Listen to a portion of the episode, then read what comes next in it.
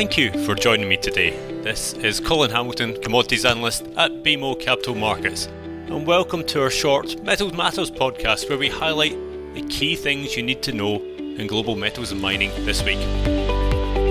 What a volatile couple of weeks has been for the Chinese markets. Lockdowns, protests about the lockdowns, potential shifts towards gradual COVID normalisation, weak credit data, weak economic data, but some let up for chosen property developers. No wonder metals prices have been all over the place, and the lack of any significant policy statements from Beijing has certainly not helped.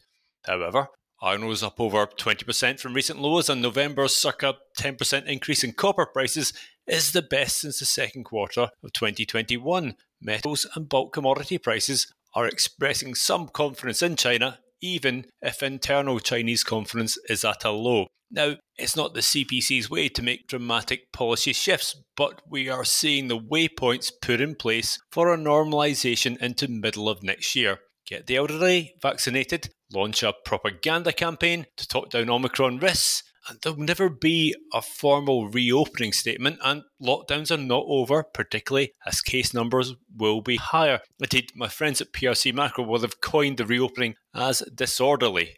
But every lockdown in China will continue to be less stringent than the one before, and importantly, industrial supply chains will be protected whenever possible. I actually viewed China reopening as net neutral for industrial metals. While certain elements of demand will recover, the need for metal intensive fixed asset investment support to backstop economic growth will diminish. Also, a lack of scrap availability owing to lockdowns has actually helped metals demand this year, but in a reopening scenario, of course, that will come back to market. So, much more important for the 2023 outlook is the property market in China. And it is the pivot to greater, if selected, developer support here that we discussed in the previous Metal Matters that the market is looking towards. We've heard a lot about property support over recent months, let's be clear. This has generally been shrugged off, with developers still having their hands tied. This time, however, the messaging feels a little different. And while the increased bank loan quotas will not be available to everyone, and we still have concerns that new starts will remain muted through 2023 and the pipeline won't be rebuilt, does now feel that there's a real impetus to get the property sector going. As a reminder, this is the most metals intensive subsector of the global economy. Why now?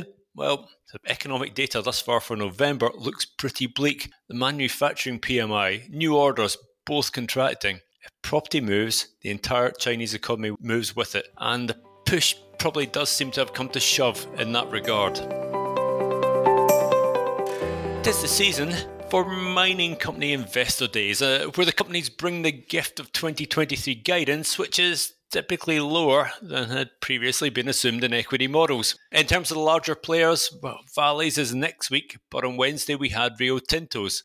Now, the actual 2023 guidance itself was relatively uneventful. Iron ore's flat year on year at 320 to 335 million tonnes, though. Do note that medium term capacity was quoted at 345 to 360. This is typical iron ore major behaviour, saying we could be bigger if we want to in order to dissuade new market entrants. Expect the same from Vale next week.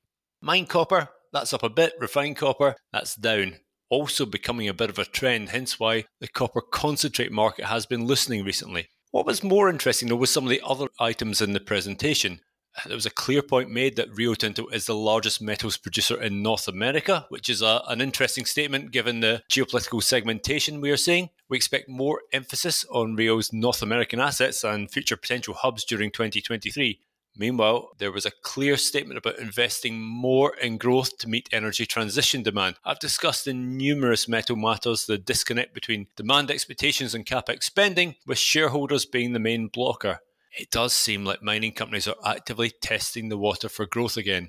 Surprisingly, a lot of the planned capex in the presentation was for the Simandou project in Guinea. I still think Rio was reluctant to push forward that iron project, but it doesn't want to lose the rights. And if it comes to market, well, we may see less money spent in maintaining Australian output levels. Finally, the direct decarbonisation investment of uh, 7.5 billion US dollars to 2030 was reiterated. This really does highlight the scale of the investment needed by the mining industry on the path towards net zero emissions. I do have to say, I am quite interested by the potential of the bio iron process that Rio talks about, using organic waste for iron ore reduction, but as ever, the proof will be in the economics and the scalability of this.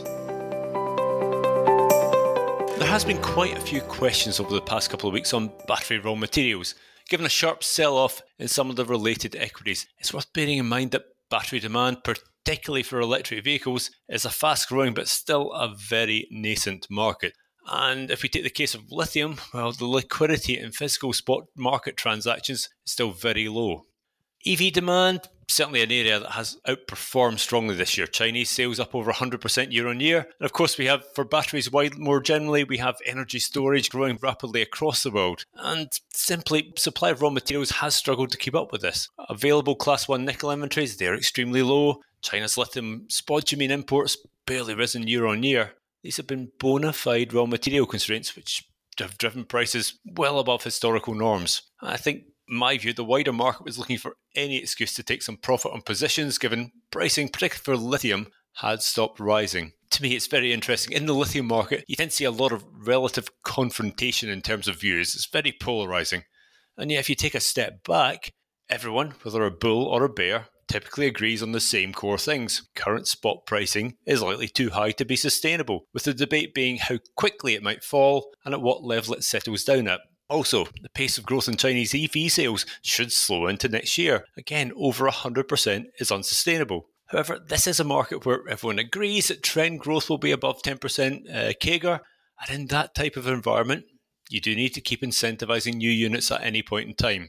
At the end of the day, even in fast growing markets, there are cycles around the longer term trend. For 2023, I think the things to watch for in battery raw materials consolidation in China's EV producers, China's cathode manufacturers perhaps looking to gain a foothold in developed markets, and also moves by raw material supply regions, notably Australia, Indonesia, even sub Saharan Africa, to add value domestically rather than shipping raw material to China. Finally, I thought I'd spend a minute discussing the economic outlook for the developed world. Recession fears are still rumbling away, particularly with yield curves inverting. And yet, equity markets have rallied strongly from mid October levels, while the dollar is off over 5% from its peaks. This is not typical recession incoming behaviour. There is no doubt consumer sentiment across the developed world is extremely weak, and housing construction data worrying. But whether it be Europe, Japan, or the US, headline economic data, while slowing, is probably finishing 2022 firmer than expected. So, what's going on? Well, there's a clear dichotomy emerging. On the good side, prices, yeah, certainly easing, as we know well in commodity land, with metals dropping in mid year and oil now back at that $80 per barrel level. Less than 40% of the manufacturing PMIs we track are now expanding, and within those, the prices paid some indices are slumping. Steel demand's been negative all year. Oil product demand in the US is now tracking well below its five year average. Inflation is doing its job, and the industrial side of developed market economies is clearly struggling. We still forecast the next China industrial recession next year. However, such good price falls are just relieving some of the inflationary pressure on the global consumer. And with services demand still looking robust and employment rates holding up well, not to mention the impact of excess savings carried over from the pandemic, well, this larger portion of economic demand is central to the resilience seen thus far. Will the developed world avoid recession? Well, the BMO economics team notes that it can take 12 to 18 months for rate hikes to be fully reflected in economies, which could point to a slightly later onset of outright GDP declines than many have been anticipating. However, unless inflation miraculously melts, headwinds will persist. So goods are leading the cycle, and I'm afraid leading it lower at present. Though to end on a positive, it does seem that spot steel hot rolled coil prices in the US are now reaching a floor, as based on the latest steel monitor from my colleague David Gagliano. This is, of course, after having dropped almost 60% since April. Not getting worse isn't necessarily getting better, but it is a step in the right direction. Thank you for listening to Metal Matters. If you have any questions or suggestions, just get in touch directly. And I do hope you can join me next time round to discuss more pertinent issues for the global metals and bulk commodity markets.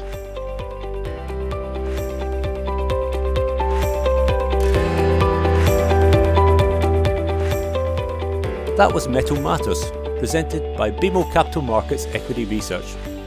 You can subscribe to Metal Matters on Apple Podcasts and other podcast providers, or visit our website at researchglobalzero.bmocapitalmarkets.com to listen to more episodes, including our other podcast series, BMO Equity Research in Tune. If you have feedback or suggestions for upcoming podcasts, please do share it with me at colin.hamilton at bmo.com.